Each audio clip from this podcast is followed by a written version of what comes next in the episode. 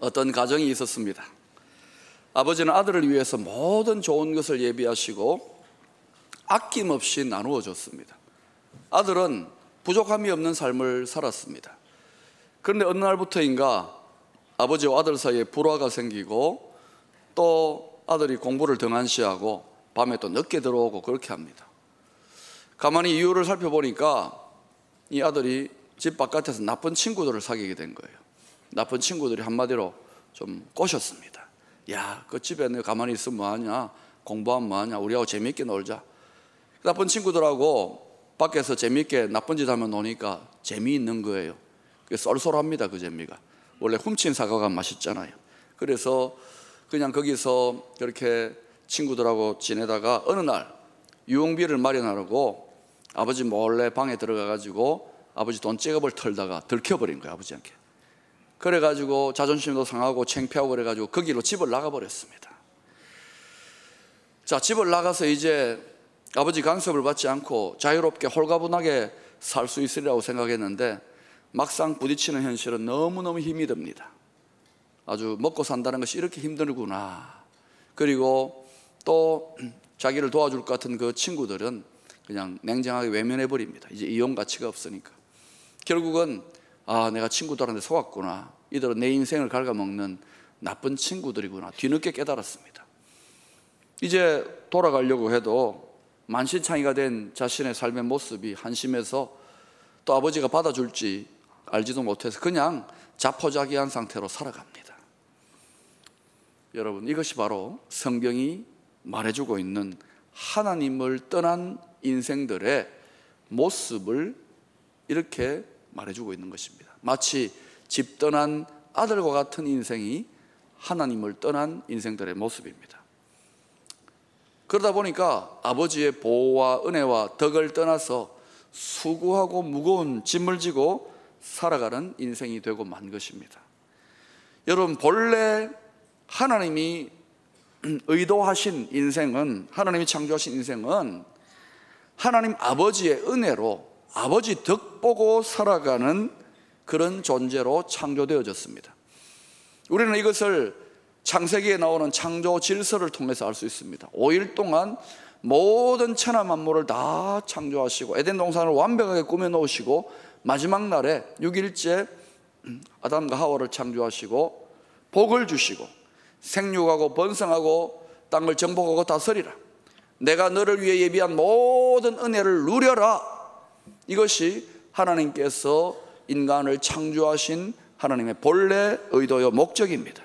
수고는 하나님이 하시고 우리는 은혜로 누리도록 예비되어진 삶이었습니다. 여러분, 은혜로 사는 삶은 쉽고 가볍습니다. 우리 주님께서 아버지 하나님 품을 떠난 인생들을 초청하실 때 뭐라고 합니까? 수고하고 무거운 짐진 자들아 다 내게로 오라. 나의 멍에는 쉽고 가볍다. 그래서 나를 믿고 나를 따라오면 너희는 가볍고 쉬운 삶, 마음의 안식이 있는 은혜의 삶을 살게 될 것이라고 약속하고 계십니다. 그러나 여러분, 하나님을 떠나버리는 인생은 반드시 수고하고 애쓰며 살아가는 인생이 되고 맙니다. 왜요? 실력이 없는 죄인 된 자신이 인생의 모든 것을 머리가 박이 터지도록 근심하고 염려하며 애쓰고 수고하기 때문에 당연히 수고하고 근심 어린 삶을 살 수밖에 없는 것입니다. 예수를 제대로 믿어서 제대로 신앙이 성숙해 가면 달라지는 게 있는데 그게 뭐냐? 점점 점점 인생이 쉽고 가벼워집니다. 그렇다고 해서 완전히 놀고 먹는다 이건 아닙니다. 그런데 많은 일들을 감당하지만 점점 쉬워지고 가벼워집니다. 더 이상 내가 주도하고 내가 진땀 흘리고 내가 애쓰고 내가 근심하고 염려하지 않기 때문에 그래요. 여러분, 여러분의 담임 목사인 박 목사가 이 큰 교회를 목회해 가는데 제가 나름대로 열심을 내고 또 뭐 최선을 다하려고 하지만 여러분 어때요? 제가 막 이렇게 막 근심에 찌들리고 너무 피고에 찌들리고 그런 것 같습니까? 아니면 비교적 이렇게 설렁설렁 해 나가는 것 같습니까? 아, 이거 비밀인데 괜히 이야기했네요. 예? 여러분 물론 힘드는 부분도 있고 노력하고 애쓰는 부분도 있겠지만 쉽고 가벼워요. 그러니까 주님을 섬기는 행복이 있고 주님이 역사하시는 행복이 있으니까 감당하는 거예요. 이 비밀이 어디 있느냐? 이 짐을 누구한테 맡깁니까? 능력 많으신 하나님께 맡기는 거예요. 이 사역과 이 교회의 주인은 누구십니까? 하나님입니다. 그러니까 하나님께 자꾸 맡기는 거예요. 기쁨의 교회의 담임 목사님은 하나님이시다, 주님이시다, 그걸 늘 의식하려고 하는 거예요. 그렇지 않고 제가 이것을 감당하고 짐을 짊어지고 나아가면은요, 얼마 못 가서 쓰러집니다. 목사님들 가운데서도 보면은 너무 지나치게 열심히 하는 거예요. 맡기지를 못하고. 그래서 쓰러지고 넘어지는 거예요. 열매는 열매대로 없고. 은혜로 목회하는 줄로 믿습니다. 은혜로 사는 줄로 믿습니다. 수고는 누가 하십니까? 힘쓰고 애쓰는 것은 하나님이 다 하세요. 하나님이 다 해놓고 나서 너희들 동참해라. 은혜에 참여해라. 이것입니다. 하나님은 집 나간 아들 같은 인생들이 하나님 품으로 돌아오면은 하나님 어떻게 합니까? 야단치고 벌 주고 쫓아내지 않습니다. 돌아온 탕자의 비유를 아시지 않습니까? 집 나간 아들 허랑방탕해서 염치 없이 들어오는데 하나님 아버지 그 아들 어떻게 맞이합니까? 끌어안고 눈물을 흘리며 자랐다고 그리고 반지를 끼우고 옷을 입히고 잔치를 열지 않습니까? 예? 하나님은 집 나간 아들이 집으로 돌아오면 그냥 한쪽 구석에 천덕꾸러기처럼 내어 버려두지 않습니다. 하나님 아버지 부모님입니다. 우리의 부모님입니다. 그 아들을 향하여 본래 갖고 계시는 하나님 아버지 아름다운 소원과 꿈과 비전대로 그 아들의 인생을 회복시키기 위하여 열심히 역사하기 시작하는 것입니다. 누구도 어떤 인생도 하나님 아버지의 선하시고 기뻐하시고 온전하신 뜻을 갖고 있지 않는 그런 아들은 없습니다. 하나님은 늘 그 자녀들에 대해서 그런 아름다운 뜻을 갖고 계세요. 이제 오늘 말씀을 통해서 하나님 아버지께서 우리를 향한 그 아름다운 소원을 갖고 계신 그 소원을 어떻게 우리의 삶 속에 구체적으로 이것이 이루어지는지에 대해서 오늘 한번 배워보고자 합니다. 첫 번째로 하나님 아버지는 우리 마음에 하나님이 기뻐하시는 소원을 두고 살아가게 하십니다. 빌립보서 2장 13절에 이런 말씀이 있습니다. 같이 한번 읽어볼까요? 시작. 너희 안에서 행하시는 이는 하나님이시니 자기의 기쁘신 뜻을 위하여 너희에게 소원을 두고 행하게 하시나니. 이 소원은 그저 자신의 욕심에 따른 소원이 아니라 하나님의 기쁘신 뜻으로 주어지신 하나님의 소원인 거예요. 여러분 인생에 대해서도 다 하나님이 기뻐하는 소원이 있습니다. 여러분이 여러분에 대해서 갖고 있는 소원이나 계획보다 하나님 아버지의 소원이 더 멋지고 아름답고 영광스럽지 않겠습니까? 여러분 어떻게 생각하세요? 예? 우리가 하나님 안에서 돌아온 탕자지만 이제 새로운 아들로서의 새 출발의 인생을 살아가려면 반드시 먼저 알아야 될 게 뭐냐면 우리를 향한 하나님 아버지의 기뻐하는 그 소원이 무엇입니까? 이 소원이 임하면은 이 소원을 따라서 살아가게 되는 거예요. 이게 우리 인생을 끌고 갑니다. 지도합니다. 그래서 바울은 믿음의 아들 디모데에게 전에 너를 지도한 예언을 따라 믿음의 선한 싸움을 싸우러 갑니다. 이전에 너를 지도했던 예언적인 하나님의 비전, 하나님의 소원을 디모데가 알았던 거예요. 그 이제 그거를 따라서 지금까지 살아, 온 것처럼 앞으로도 그렇게 그 하나님의 소원을 따라 살아가라고 권면하고 있습니다. 이것은 마치 우리가 새 출발을 할 때 길을 갈 때에 지도 한 장을 딱 들고 나아가는 것과 똑같은 거예요. 근데 여러분 이렇게 질문할 수 있습니다. 하나님의 소원을 그런 거 어떻게 알 수 있습니까? 여러분 뭐 책을 읽고 연구하고 그런다고 해서 여러분 하나님의 소원을 알 수 있느냐? 그렇지는 않습니다. 우리의 능력으로는 불가능합니다. 우리는 죄인된 존재이기 때문에 하나님과 영적 교제의 고리가 끊어졌기 때문에 제3자로서 도와주는 분이 따로 계십니다. 그분이 누구냐? 바로 우리가 예수 그리스도를 구주로 영접할 때에 우리 안에 거하시는 보혜사 성령님입니다. 하나님의 영이신 보혜사 성령님. 이 보혜사 성령님은 어떤 분이냐?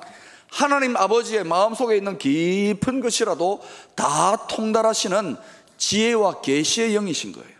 그래서 여러분이 그냥 가만히 있지 말고 이제 하나님 하나님 마음의 깊은 것에 있는 것을 성령님을 통하여 나에게 좀 알려주세요.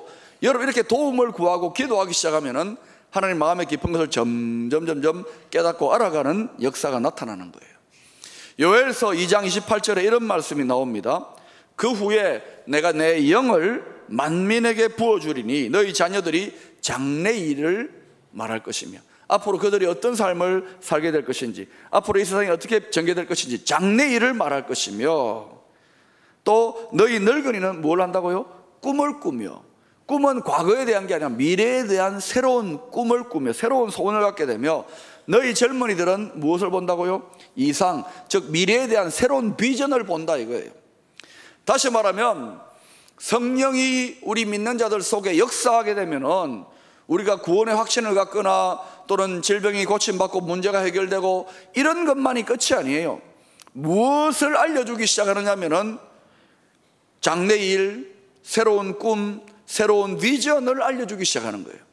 이것은 다시 말하면은 하나님께서 저와 여러분에게 갖고 계시는 하나님 아버지 깊은 곳에 있는 우리를 향한 하나님의 소원, 그 하나님의 소원의 지도, 우리 인생 설계도를 점점 점점 가르쳐 주기 시작하는 거예요. 제가 군대 훈련 받을 때 보니까 독도법이라고 하는 훈련이 있어요. 지도를 읽는 방법. 지도를 하나씩 나눠주고 이 지도를 가지고 작전 계획을 짜는 이제 훈련을 하는데 아무리 들여다봐도 저는 모르겠어요. 그런데 훈련 교관이 이런 말을 하는 거예요. 여러분들이 뛰어난 지휘관이 된다는 것은 이 지도만 딱 보는 순간 바람이 어디로 불고 새소리가 어떻게 나고 작전을 어떻게 짜야 될지 이 지도를 보는 순간 다 알아야 된다고. 점점 점점 성령께서 하나님 아버지의 소원을 우리에게 알려주시면 아하 내 인생이 어떻게 펼쳐질 것인가에 대해서 점점 점점 깊이 깊이 깨닫게 되는 거예요.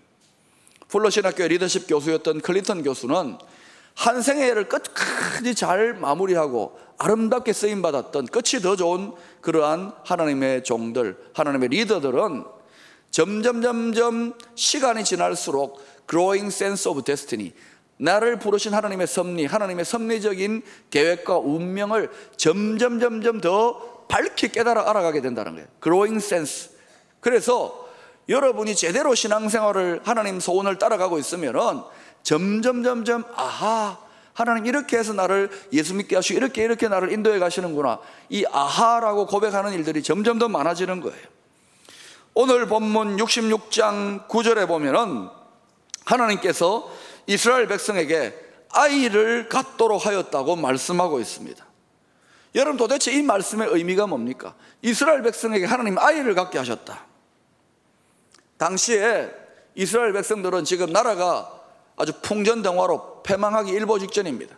그리고 이사야 선지자는 그 민족의 죄악 때문에 남유다 나라가 바벨론에게 포로로 나라가 망해서 잡혀갈 것을 어, 예언하고 있는 것입니다. 이런 절망적인 상황 속에서도 하나님께서는 그 백성들에게 새로운 하나님의 회복의 꿈과 소원을 아기처럼 그들의 영혼, 그들의 마음에 잉태하게 하신다는 의미입니다. 그래서 역사적 현실은 그들이 정말 암울하고 절망의 현실에 처해 있는데도 불구하고 하나님이 그들 마음에 아기처럼 심어 놓아 주신 잉태하게 하신 회복의 꿈과 소원 때문에 그들은 그 절망과 어려움을 이기고 전진할 수 있게 되었다 이것입니다. 그것을 아기를 잉태한 것처럼 그렇게 말씀하고 있는 거예요. 여러분, 저와 여러분이 비록 예수 믿고 나서 뭐 우리의 삶의 현실이 여전히 절망적이고 어렵고 힘들다 할지라도 하나님이 저와 여러분의 마음에 새로운 회복의 꿈, 미래에 대한 새로운 꿈과 아름다운 비전을 주시면 그것을 굳게 붙드는 것, 다시 말하면 아기를 잉태하는 것처럼 임신함으로 나아가는 것이 새 출발의 시작이라는 것을 아셔야 됩니다. 우리 영혼에 이렇게 하나님의 새로운 소원과 꿈이 점점 점점 드러나서 그 뜻과 소원을 알아가는 것을 여러분 절대로 쉽게 생각하면 안 돼요. 이것을 마치 한순간의 기적 같은 이벤트처럼 생각하면 안 된다 이것입니다. 오히려 여러분 퍼즐 그림 아시죠? 선물로 어릴 때 받아봤을 거예요. 이 퍼즐 그림에다가 퍼즐 조각을 맞춰가는 것 같은 거예요. 이 그림이 크면 클수록 퍼즐 조각이 많잖아요. 그것을 하나씩 하나씩 이렇게 맞춰갈 때 이게 이 퍼즐에 이 부분에 들어가는 것인가 이런 부분을 살펴보지 않습니까? 그것이 뭡니까? 하나님의 기뻐하시고 선하시고 온전한 뜻이 무엇인지 분별하는 거예요. 그래가지고 하나씩 하나씩 하나님의 원래 우리를 향하여 만들어 놓으신 퍼즐의 그 그림, 영광스러운 그 소원대로 맞춰가다 보면 점점 점점 인내심을 가지고 믿음을 가지고 많이 맞춰가면 어떤 일이 납니까? 점점 점점 어때요? 원래 하나님이 우리를 향하여 계획해 놓으신 그 영광스러운 그림이 입체적으로 되살아나는 거예요. 그래서 신앙생활은 마치 무엇과 같으냐? 하나님이 저와 여러분을 향하여 처음 원래 갖고 계시는 그 퍼즐의 영광스러운 그림, 그 계획, 그 소원을 우리 생애를 통해 가지고 퍼즐 조각을 완성시켜 나가는 것과 같은 과정이다 이것입니다. 여러분 중에는 이렇게 하나님 벌써 퍼즐의 그림을 나누어 주시고 했는데도 중간에 가다가 그냥 이거 뭐잘 모르겠다고 팽개치고 다 버려버리고 퍼즐판까지 버린 분이 있을지 몰라요. 그러면 안 되는 거예요. 이 퍼즐판을 딱 받고 계속해서 한순간의 이벤트가 아니라 그랬잖아요. 믿음으로, 인내로, 집중력을 가지고 순간순간 하나님의 뜻대로 살아가기 시작하면 마침내 어때요? 시간이 흘러갈수록 입체적인 하나님의 여러분을 향한 소원들이 나타나는 줄로 믿습니다. 두 번째로 하나님의 소원이 우리의 영혼에 잉태되어졌다면 이제 이 소원은 우리 생명의 일부분이 되는 것입니다. 아기를 임신해 본 어머니들은 잘 아실 거예요. 아기를 갖고 나니까 어때요? 몸이 달라지지 않습니까? 예? 막 배가 불러오고 몸의 호르몬 분비가 달라지고 또 막 입덧을 하고 몸이 막 부대끼고 힘든 것을 경험하지요. 이유가 뭡니까? 왜 이런 몸의 변화가 일어납니까? 아기의 생명과 엄마의 생명이 탯줄로 연결되어진 거예요. 한 생명, 하나 되어진 거예요. 임신을 하면서부터 이 아기는 그 엄마의 생명과 삶의 한 부분이 되어버리고 마는 것입니다. 그래서 산모들은 어떻습니까? 깨어 있을 때에도 잠들 때에도 밥을 먹을 때에도 책을 읽을 때에도 늘 태중에 있는 이 새 생명, 이 아기를 의식하면서 살아가게 되는 거예요. 모든 삶이 이 태중의 아기를 중심으로 돌아가는 것을 이미 경험해 보셨을 것입니다. 지난번에 미얀마 선교 갔다 왔던 팀들이 이제 선교 갔다 온 이후에 평가회 겸 회식 자리를 마련했습니다. 그 자리에서 이제 돌아가면서 한마디씩 하는데 같이 갔던 청년부 자매 한 사람이 이런 간증을 하는 거예요. 자기가 미얀마 선교를 다녀와 가지고 임신을 하게 되었다는 거예요. 제가 그래서 깜짝 놀래 가지고 어 동정녀 마리아인가? 예? 아니 처녀가 어떻게 임신을 하나? 뭔가 좀 something 스페셜이 있었나? 좀 이렇게 걱정되는 마음, 호기심 반 그렇게 쳐다봤어요. 근데 이야기를 들어보니까 내용인즉슨 이런 겁니다. 이제 제가 그 미얀마 선교를 갔다 와 지난 4월, 5월 달 동안 계속 강단에서 부흥에 대한 세 가지 교회적인 기도 제목을 선포했잖아요. 그런데 이제 그 특별 새벽 기도회 기간 중에 미얀마 다녀와서 특별 새벽 기도회 기간 중에 넷째 날, 이 자매가 간절히 하나님께 기도하는데 성령의 압도적인 그러한 성령의 기름 부으심과 은혜 가운데에 갑자기 하나님이 주시는 음성, 하나님의 말씀을 받게 된 거예요. 그게 뭐냐면은 내 영혼에 너는 부흥을 임신했다. 이렇게 하나님 말씀을 주시더라는 거예요. 그래서 그것을 그대로 믿음으로 취했어요.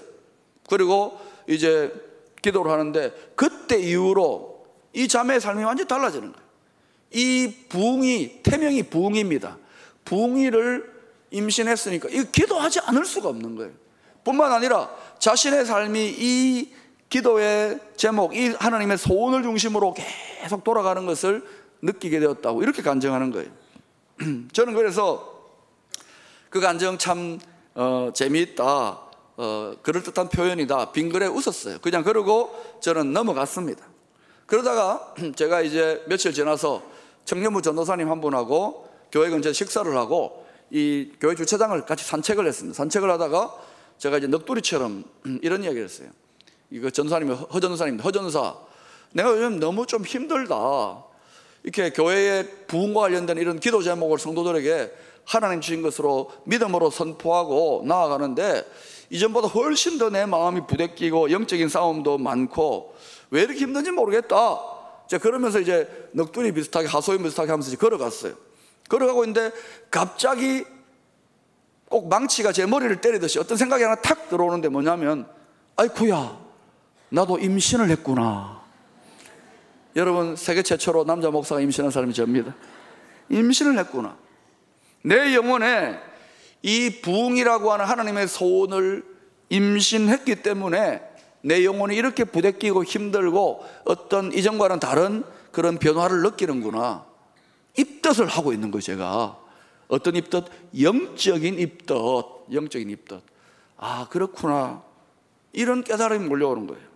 여러분, 여러분을 향하여서도 여러분 개인과 가정을 향하여서 하나님 분명히 아름다운 소원을 갖고 계시는데 여러분이 그 소원을 여러분의 심령에 잉태한 여러분의 심령에 임신한 증거가 뭐냐고요? 예. 그것은 여러분 이제 그 소원이 여러분의 생명과 여러분의 삶과 뗄래야 뗄 수 없는 그런 관계 속에 있게 되면은 여러분이 임신한 거예요. 예? 그냥 그렇지 않고 어떤 소원이나 생각이 들어왔는데 그냥 뭐 잃어버리다가 뭐 한 달에 한 번, 1년에 한 번 생각나고 기억나고 그렇다 그러면 그건 임신한 게 아닙니다. 그래서 이제 하나님의 소원이 임신되어지면 그 소원과 함께 눈을 뜹니다. 그 비전과 함께 잠이 듭니다. 그리고 그 비전이 내 인생을 끌고 가고 내 생각을 끌고 가고 내 삶을 주도하게 되는 거예요. 그 소원을 따라 기도하지 않을 수가 없게 되는 거예요. 왜? 나와 하나 되어 있기 때문에.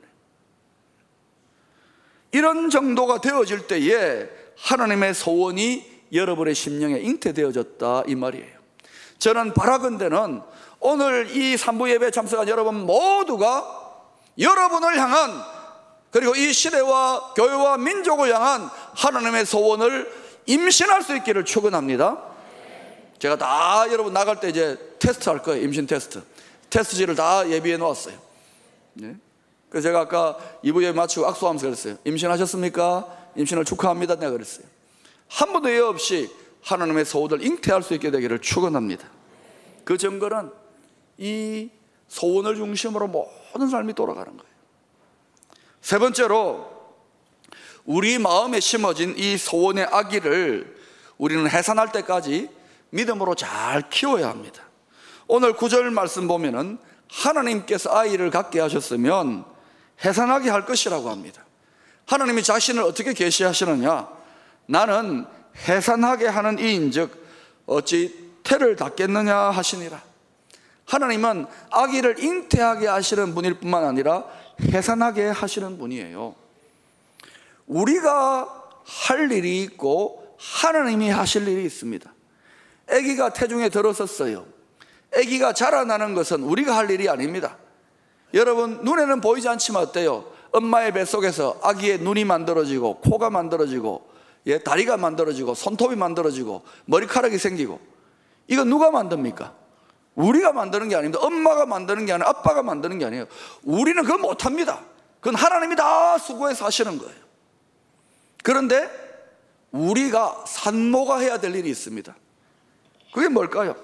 그것은 이 소원의 아기가 우리 눈앞에 현실로 나타날 때까지 믿음으로 잘 지킬 뿐만 아니라 기도와 말씀으로 태중에 있는 이 소원의 아기를 잘 먹여야 되는 거예요. 아무리 우리 영혼의 태에 아기가 잉태되었다 하더라도 산모가 좋은 음식을 먹고 또 규칙적인 생활을 하고 휴식을 취하고 아기가 잘 자랄 수 있는 환경과 여건을 만들어주지 않으면 유산되어질 수 있거나 아니면 아기가 잘못되어질 수도 있습니다. 그래서 아기를 가진 엄마들은 참 몸가짐이나 모든 거 하나 조심하지 않습니까? 우리가 한 가지 분명히 알아야 될 사실이 있습니다.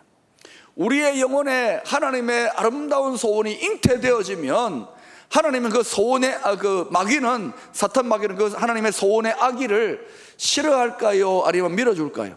싫어합니다. 너무너무 미워하고 싫어하는 거예요. 이 아기가 태어나면은 자신의 나라에 해가 되기 때문에 할 수 있으면은 낙태시키고 유산시키고 죽이려고 하는 거예요. 그 씨앗을 그 씨앗을 빼앗으려고 하는 거예요. 이 사실을 아셔야 됩니다. 여러분 지금까지 하나님은 계속해서 우리의 심령에 하나님의 아름다운 소원, 아름다운 뜻, 아름다운 비전을 계속 계속 부어주고 계십니다. 그런데 우리의 마음이 길가에 있는 마음처럼 그렇게 되어가지고 다 빼앗겨버리고 다 유산시켜버리고 낙태시켜버린 건 아니냐 이거예요. 여러분 마음에 지금 정말 하나님의 소원의 아기가 여러분 잘 잉태되어 자라고 있느냐 이거예요. 만약 그렇지 못하다 그러면 우리는 예? 그냥 헛고생하고 있는 거예요. 여러분 양계장에 보면은 유정란이 있고 무정란이 있잖아요. 무정란은 아무리 암탉이 그 계란을 품어도 겉으로는 똑같은데 병아리가 태어나지 않습니다. 유정란이라 되는 거예요. 하나님의 약속의 씨앗, 하나님의 소원의 씨앗이 있는 그것이 영혼에 내재되어 있는 성도라야 그 모든 것이 때가 되매 여러분의 삶 속에 응답으로 나타나게 되는 것입니다. 그러니까 여러분, 여러분의 심령에 하나님의 소원을 구체적으로 잉태하는 것이 얼마나 중요한지 모르는 거예요. 근데 다 그냥 세상 즐거움이나 죄악이나 세상 욕에 빠져가 이거 다 빼앗겨 버렸다면은 여러분 다시 오늘 회복할 수 있게 되기를 축원합니다. 그러므로 우리에게 이 아기를 빼앗아 가려고 하는 원수 마귀의 세력이 있다는 사실을 기억하시고 견고한 믿음으로 때로는 막 입덧도 하고 막 몸이 힘들고 어렵고 환경이 달라지고 그러더라도 어때요? 끝까지 사랑을 가지고 이 소원의 아기를 믿음으로 지켜낼 수 있기를 바랍니다. 바벨론에 포로로 잡혀갔던 이스라엘 백성들, 이들은 도저히 자신들의 힘으로는 나라가 재건되고 무너진 예루살렘 성전이 회복될 것을 꿈꿀 수가 없었어요. 절망 그 자체입니다. 불가능합니다. 믿을 수 없는 상황입니다. 그런데 하나님이 선지자들을 통해서 또 그 백성들에게 이 하나님의 소원의 씨앗을 하나님의 소원의 아기를 잉태하게 해주시는 거예요. 그 심령에. 그 아기를 갖게 하신 거예요. 이스라엘 백성들에게. 그러니까 이 백성들이 믿어지지 않지만 이것을 품고 그래 하나님이 선지자들을 통해서 말씀하셨으니까 한번 붙들고 기도해보자. 그리고 믿음으로 겨우 인내했어요. 그런데 여러분 어떤 일이 납니까? 놀랍게도 그들의 실력이나 그들의 힘으로가 아니라 도저히 불가능한데 하나님이 페르시아라고 하는 나라를 일으켜셔가지고 바벨론을 무너뜨리고 페르시아의 고레스 왕을 통해서 유대 나라 백성들이여 너희들은 크신 하나님의 백성들이니까 예루살렘으로 돌아가라 나라를 재건해라 성벽을 재건하고 그리고 하나님의 성전을 재건하라 칙령을 내려가지고 그들의 길을 열어주는 거예요. 자기 나라도 아닌데 고레스 왕이 기적 같은 일인 하나님이 하신 일인 거예요. 이것을 8절에서 어떻게 설명하고 있느냐면은 시온은 이스라엘은 진통하는 즉시 그 아들을 순산하였다 이렇게 표현하고 있는 거예요. 진통을 많이 하고 수고를 많이 하고 고통을 많이 한 게 아닙니다. 이스라엘 백성들은 별로 한 게 없어요. 그저 예? 70년 동안 포로살이 하고 그저 하나님 도와주세요 탄식하며 믿음으로 기도한 것뿐인데 하나님이 그 소원의 옥동자를 태어나게 하신 거예요. 하나님이 하신 거예요. 여러분 여기에서 명심해야 될 게 있습니다. 하나님이 저와 여러분의 심령 속에 하나님의 기뻐하는 소원을 저와 여러분 심령 속에 잉태하게 하시고 임신하게 하셨으면은 누가 그 소원의 아기를 낳게 하십니까? 하나님이 낳게 하시는 거예요. 하나님이 발가락도 만들고 손가락도 만들고 코도 만들고 귀도 만들고 하나님이 다 만드시는 거예요. 우리는 하나님이 하시는 그 일에 믿음으로 기도와 말씀으로 지켜내기만 하면 되는 거예요. 저는 분명히 확신합니다.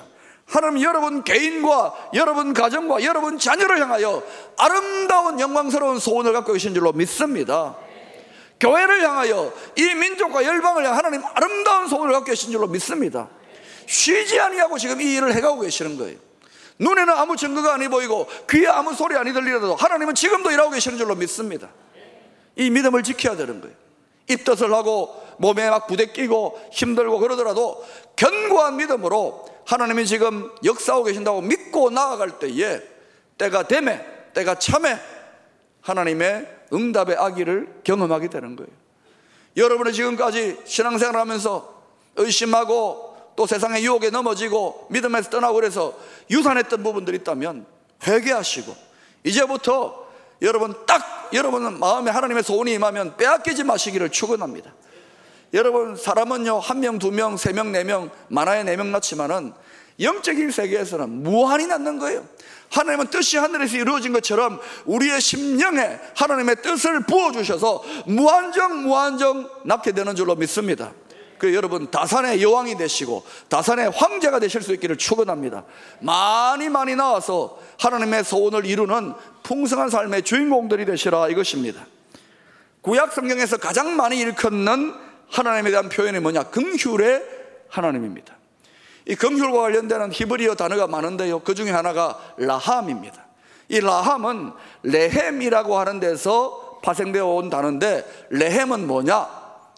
엄마의 자궁 또는 여인의 모태 이런 뜻입니다. 그러니까 아기가 들어서 있는 집이다 그런 의미예요.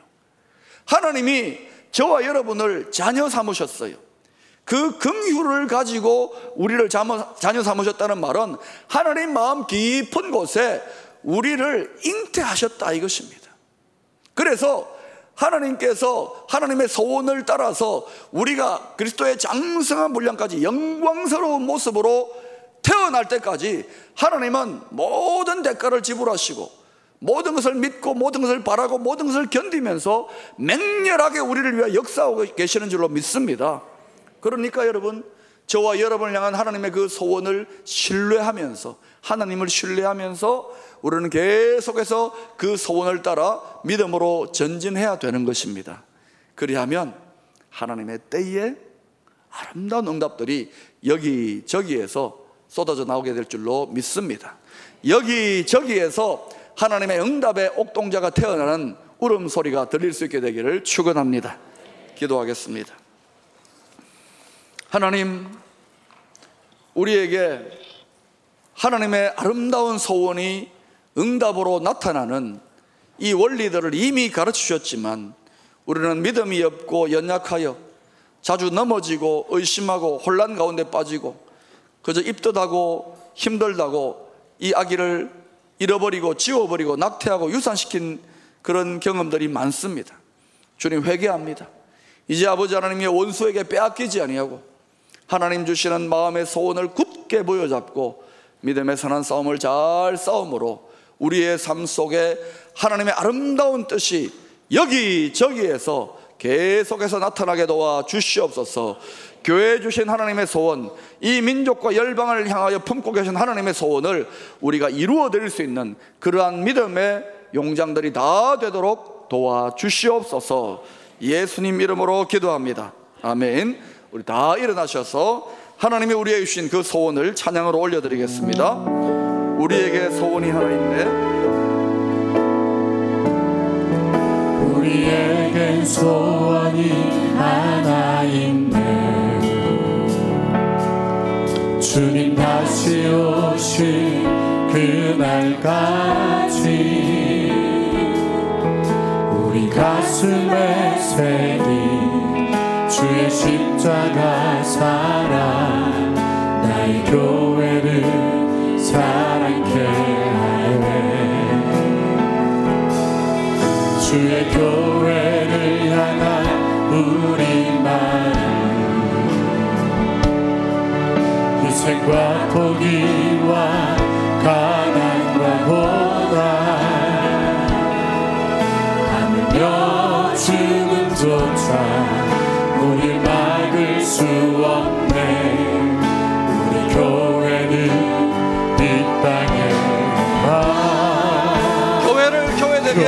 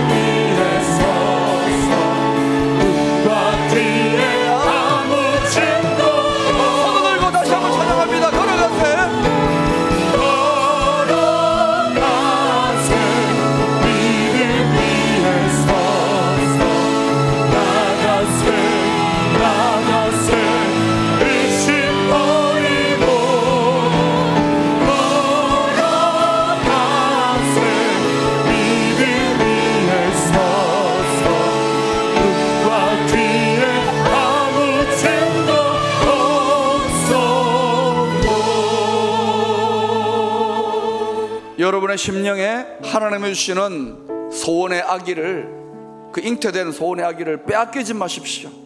믿음으로 지키시고 여러분 개인과 가정과 또 여러분의 자녀들과 교회와 이 민족과 열방 가운데 하나님이 하시고자 하는 그 놀라운 영광스러운 퍼즐의 그림을 여러분 마음속에 굳게 세우시고 계속해서 그 퍼즐 조각들을 다 완성함으로 주님 앞에 때가 되매 응답의 옥동자를 낳을 수 있게 되기를 축원합니다. 우리 시간 간절한 마음으로 회개와 간구와 중보의 기도를 이 시간 드리겠습니다. 기도합니다. 하나님 아버지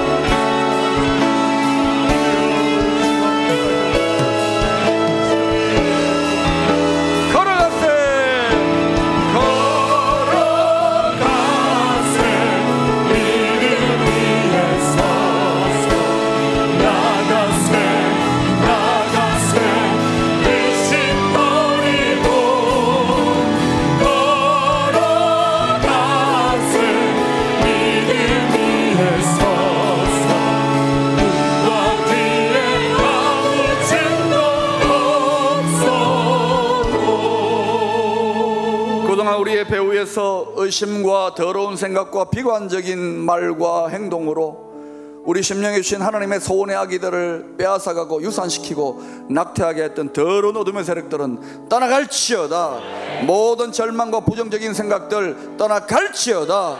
하나님 아버지 다시금 우리 심령에 소원의 아기를 잉태케 하신 줄로 믿습니다.